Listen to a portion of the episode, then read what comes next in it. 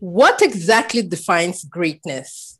In our past four episodes, we have not only given you the answer, but we have shown you people, people who have broken stereotypes and barriers, giving their all and pushing their limits. Welcome to the Black History at the Winter Olympics podcast, part five. I am Chibok Nadia Blam, and our adventure continues. With me is Kwin Lizzy, excited to be here, like really excited to be here. Maybe the, ex- the most excited I've been. exactly. Anyway, so, you know, during our last episode, we actually celebrated a gold medal, and we're looking forward to, you know, more gold medals coming in this, of course, Black History Month um, from our black, black athletes.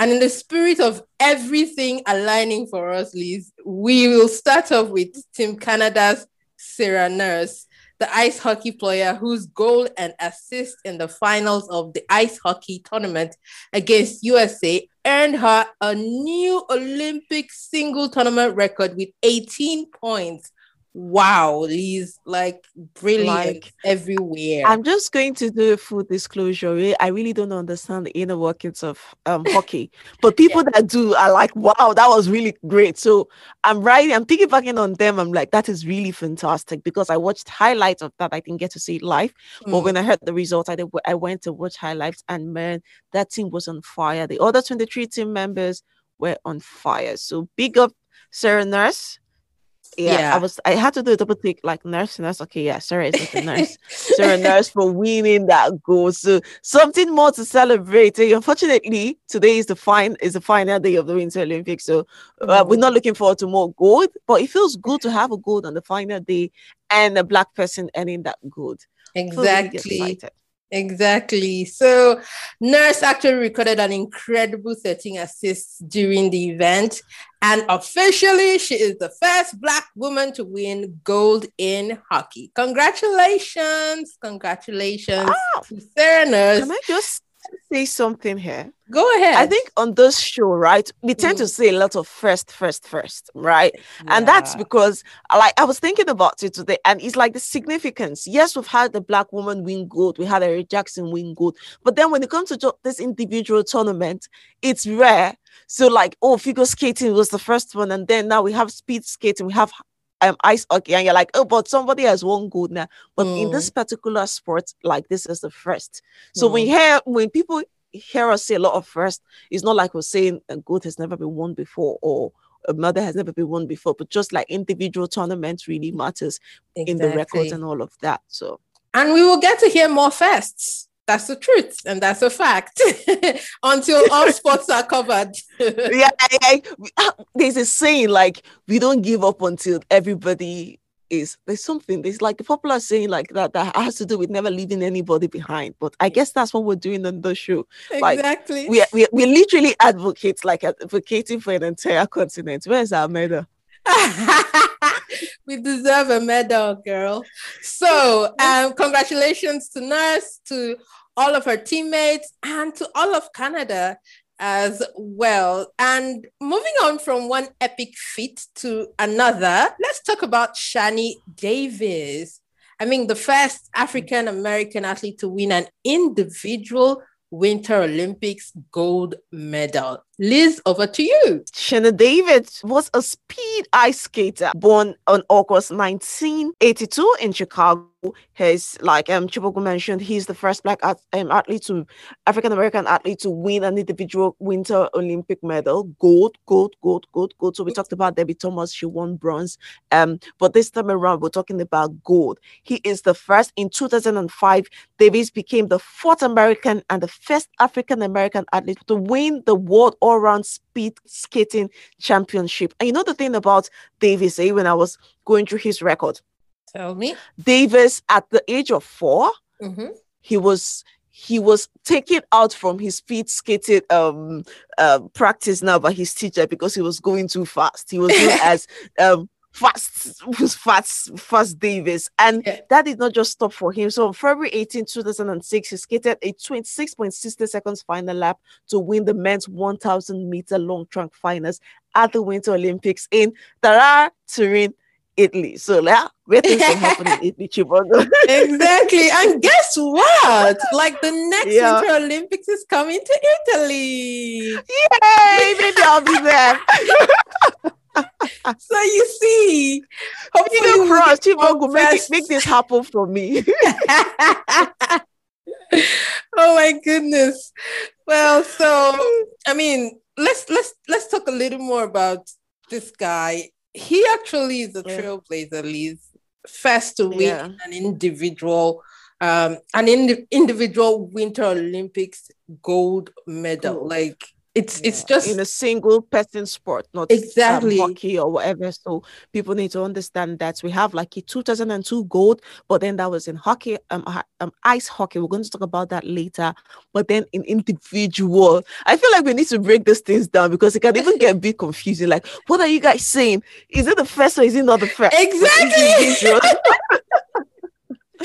People becoming so, confused yeah yeah, so I, and, and, and, I mean, this is someone who, throughout his career, also has world records sh- to show for his his incredible yeah. performances. I mean, kudos to him. Uh, he he he became the first man to also win back to back 1000 meter speed skating gold medals. Like wow. brilliance. And he also won Brilliant. a silver medal in the 1500 meter race at the Vancouver Olympics. Wow. Wow. Mm-hmm. Wow, wow, wow. Shani Davis is definitely one to watch. It's like, hey, that's him. But it's great things. And you know, when they say great things that young. He started um, skating at the age of two. At four, he was notoriously known for his speed skating. And he's known to say, if I'm not going to win, there's no point being there. So, yeah, maybe that's what the mentality everybody takes going into this. But here, he's known as the speed skating demon. And he has the record Ooh. to prove for it. So, Shani Davis. What a name. yeah, and what a man. You know, speaking of them starting young, this seems to be the story. Like all of all for all of them, athletes get yeah. young, and to be honest, this is one thing that it's one thing that you really advocate for, especially in Nigeria. You know, mm-hmm. and in as much as we find out that some people get to transition into these winter sports probably after doing the normal summer sports, the transition into the winter sports, uh, especially yeah. for the Africans, you know. But then you mm-hmm. realize that at some point when Africa gets used to um, getting involved in winter sports, starting early wouldn't be a problem. And it's it's really yeah. an important stage because you know there's this funny clip. I don't know if you saw it. Um, Olympic Channel did share it on their Instagram. Was it the one you sent me on WhatsApp? Uh, the one with the kiddies, the, the kids Olympics, so to say. No, no, no. It's okay. not. I don't think I've seen that. Okay. Yeah, like I think I so saw. Hilarious. I saw the clip. I remember the clip you're talking about. Yeah, where, the where the commentator. I remember. I remember. Where the commentator. Yeah. the commentator was like, "Italy can taste the victory." You remember? oh my god! Yeah. it was so funny. Like, I really wish we had kids Olympics it would have been so I just, hilarious. I just like there's so much to hope for and dream for, and just one day, maybe in our time, we'll get to see it. We'll get to see it. I just exactly. Oh my goodness! Because I mean, starting at three years old, um, if you yeah. have that opportunity to be an Olympian at three year at three years old, come on. For mm-hmm. people like us, we'll be like, what were you doing at three? like, I was going to ask you that question. If you're going to win a gold medal in something you started at three, what would that be? To be honest, I can't pick up on anything. I'm not kidding. oh Lord, have mercy. Oh my goodness. You see where our problem lies. We don't stand anything on five. So maybe we'll fix that with the next generation and have winter Olympians, summer Olympians, or all kinds of Olympians. Hopefully Seriously. that would happen. Seriously, not just in sports, to be honest, you know. In, in every area of, yeah, every area of life.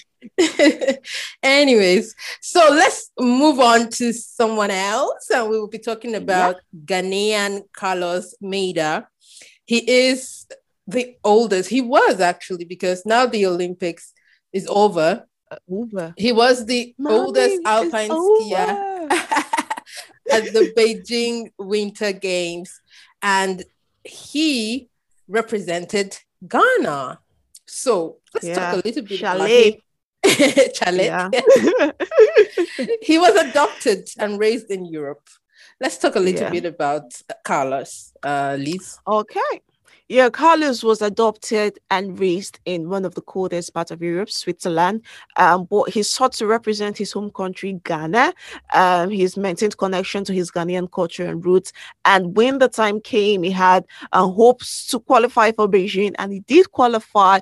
And pa, pa, pa, pa, here he is. So he's now this is something that he's that he said, and I'm going to quote him. For me, there is more to sports than just winning. I want to set a good example and show young people in Switzerland and Ghana that you can do anything with the necessary will and effort. Ain't no mountain high enough. Mm-hmm. And you know what I found very, very interesting about um, um Carlos's story, right? Mm. Go now when I was going through I remember when we talked about um, Shannon Abeda and how we talked about you you you you mentioned how he complained about the financial strain of doing this thing, you know, having to travel to Europe. And you know, Canada is, is quite cold, but then it takes more than just cold to be able to practice successfully. You need some utilities, you need some facilities. Mm. And he mm. mentioned how money is a challenge in all of these things, right? Yeah. And that was something that I found distinct about um, Carlos.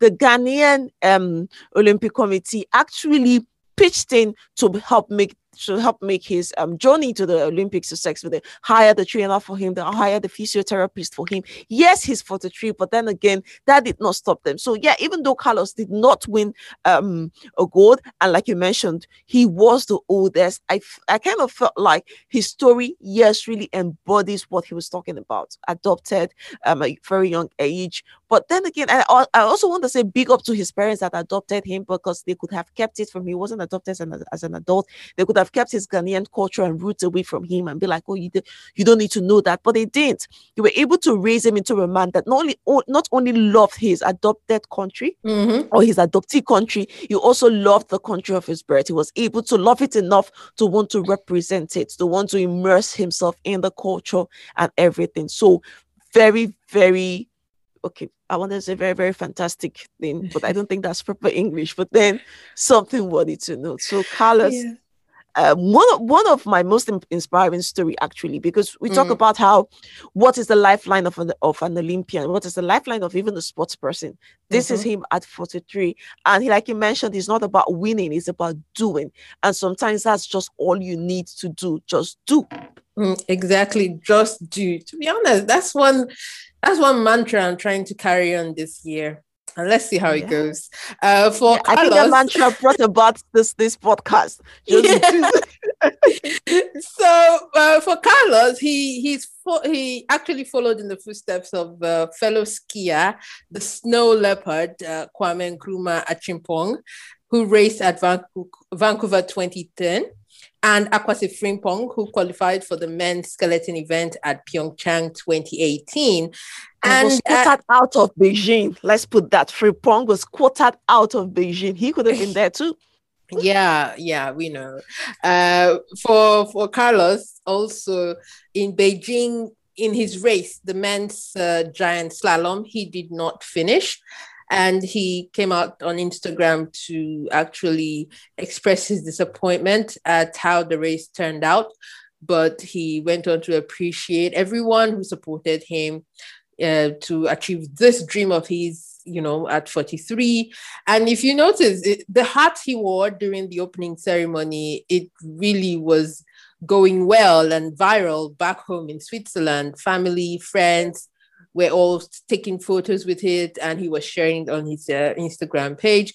And also he he mentioned that this is just the beginning. Look out for ghana in 2026 so we don't know if he's gonna come back and in what capacity. Maybe he might go into coaching or something. Now four exactly years is a long time. Maybe, maybe might go be able to have like a system where because uh, obviously the Ghana the Ghanaian Olympic Committee is is behind him, so they can have a system where some of those kids can go to Switzerland and train and practice and all of that. See, mm-hmm. collaboration is the new is the new way to win. So happy for Ghana, happy for him, and I'm looking forward to having Africans win, whether you're Ghanaian, Madagascar, um, Eritrea, and just let's let's let's do stuff for my love. Yeah, let's just win some.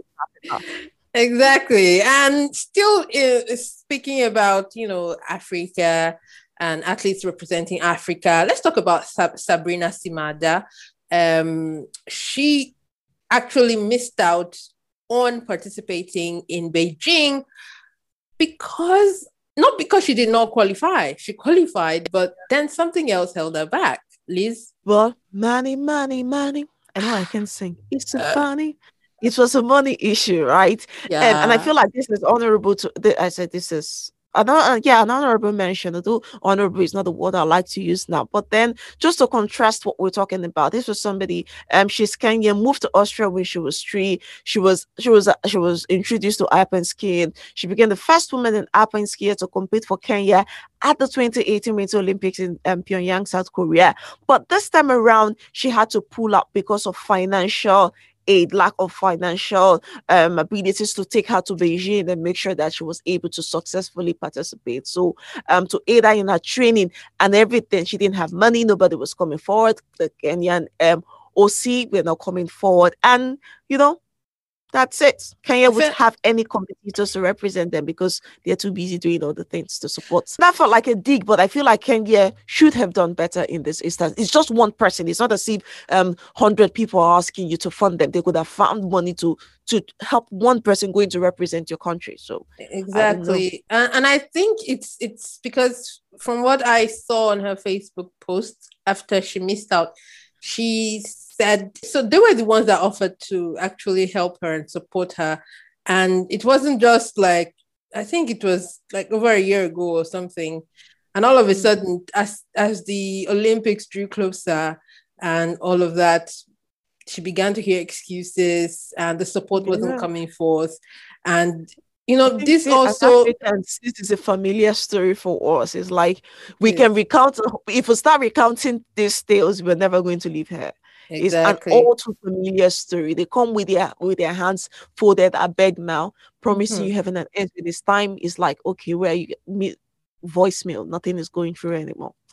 Well, we hope that things will get better. The federation, the Olympic committees will try to do better when you make promises, please try to fulfill them. I know some of I most of these like penalties for this, right? The the IOC should be able to penalize the local um, community because in this case, like you mentioned, they went to her. They were like, um, "Hi, babe, we like you. We want to be in a relationship with you," and she was like, "Cool, this is what I need for the relationship to function." and they said yes.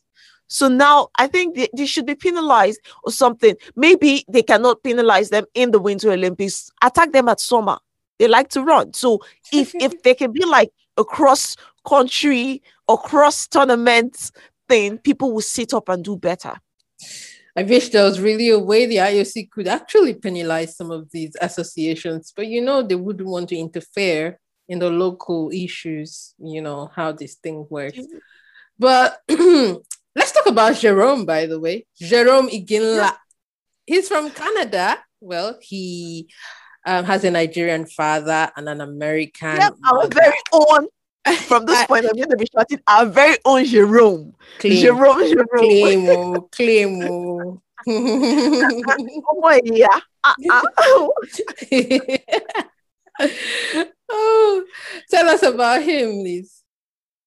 Okay, um, at 24 years old in 2000 and, in 2002, Jarome was part of the Canadian team that won gold at the Winter Olympics, right? He became um, the sorry the first black man to win gold medal at the Winter Olympics. So what we're talking about now about um individual and all of that. Mm. So he mm-hmm. became the first black man to win gold a, a gold medal at the Winter Olympics, but this was not an, in an individual sport; it was in a team sport, ice hockey. So and that was the same year that Vonetta Flowers um uh, one also sorry, that was the same year that Vonetta Flowers' victory in the two woman bobsled.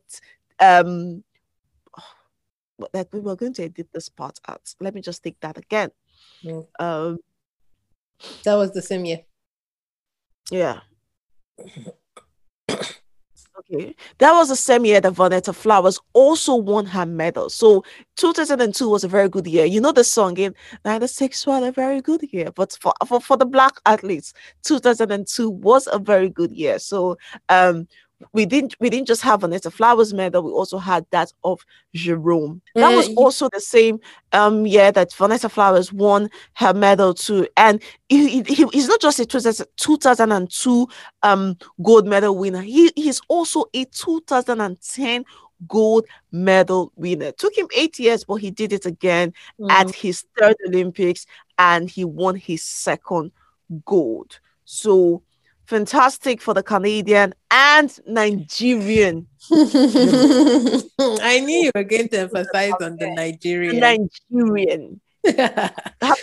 And do you know what, what I find exciting about him? Eh? He didn't just have a good Olympic career; he also had a good uh, sports career as a as an um, ice hockey player. He won um, a couple of medals. He was very good. He was well known. So he had like you know the, they always say the life of an Olympian, but his wasn't just the life of a, of an Olympian. It was like the life of an athlete. It was balanced. It was rounded, and it was beautiful. So, um, at twenty four. Won his first gold. Eight years later, he did it again. So big up um, hero, Yeah. Nigerian, Canadian. to reduce the Canadian a bit and emphasize the Nigerian. Why because, you like this? Did he win it for Nigeria? Well, he won it for his, he made his father proud. His father must have felt very proud. So at that moment, all of Nigeria felt really proud too. So let's learn to, to claim our small victories where we see them. We know when this will happen again. Abby, we claim. Let's move on though. Let's talk about Kalina Roberge. She's also from Ah. Canada. A yes, short- Canadians are doing big things. Yeah, a short track speed skater. So tell us about her as well. Okay, another Canadian doing big things. Um, she is, like you mentioned, the truck, um, short track speed skater.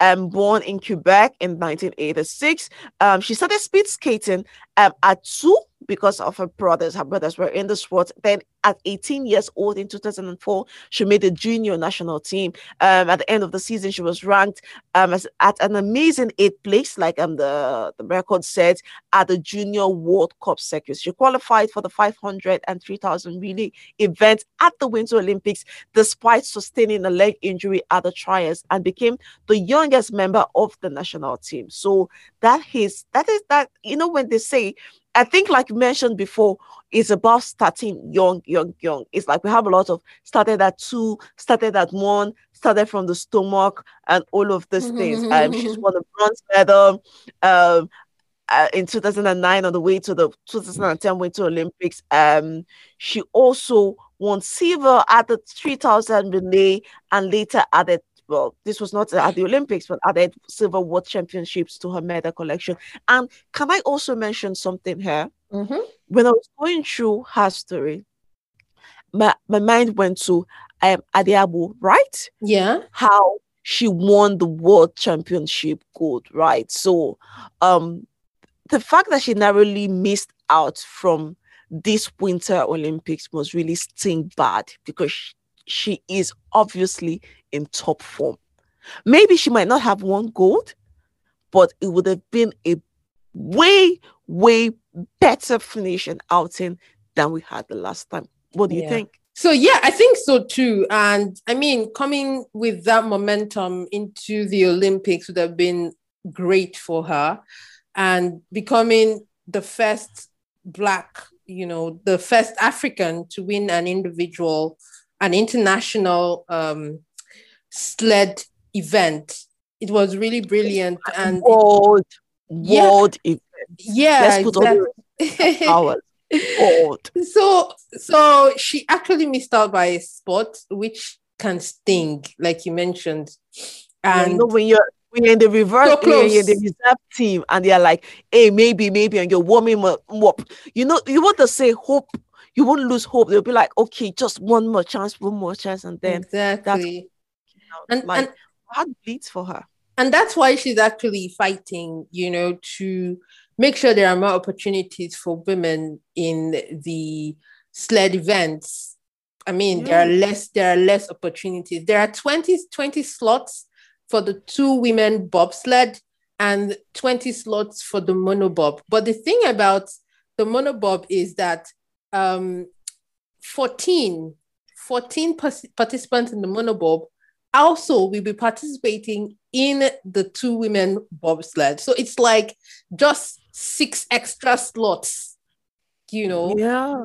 And you know, it doesn't make sense. So this is what she, what she's fighting, and she's she's trying to see how far, and it could go. It would it would become it could become a legal thing and it should she, and you know that it should become a legal thing the thing is that with all these legal cases they don't tell us what's going on but i think it should be the the rules should be looked at because uh, uh, from from what i know of the story it's not just about the women it's about how it how it how it can also affect africans because this is a um a i don't want to use the word com first um how do they use that how do they say it now first come first serve kind of thing but mm. that's the most simplistic way to say it mm. and if if that's the way it looks africa would always be quoted out of it because at this point at this stage our weather and everything would always not be the first at the table will not be the front at the the will not be at the front of the table for a really long time so if space is not made for more people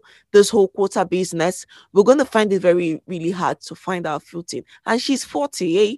so mm. I, I see listen on the behalf sorry yeah so um anyways like i really don't I, I really love her her mental strength the way she took it.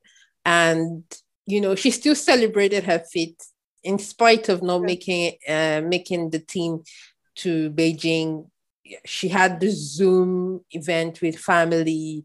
She danced had a cake you know cut a cake and all that. Yeah. so yeah kudos to her for really continuing to push for the women, not just women all over the world, women in Africa especially. So all the yeah. best to her and we we hope that she succeed with the case and succeed in breaking barriers as she's always done.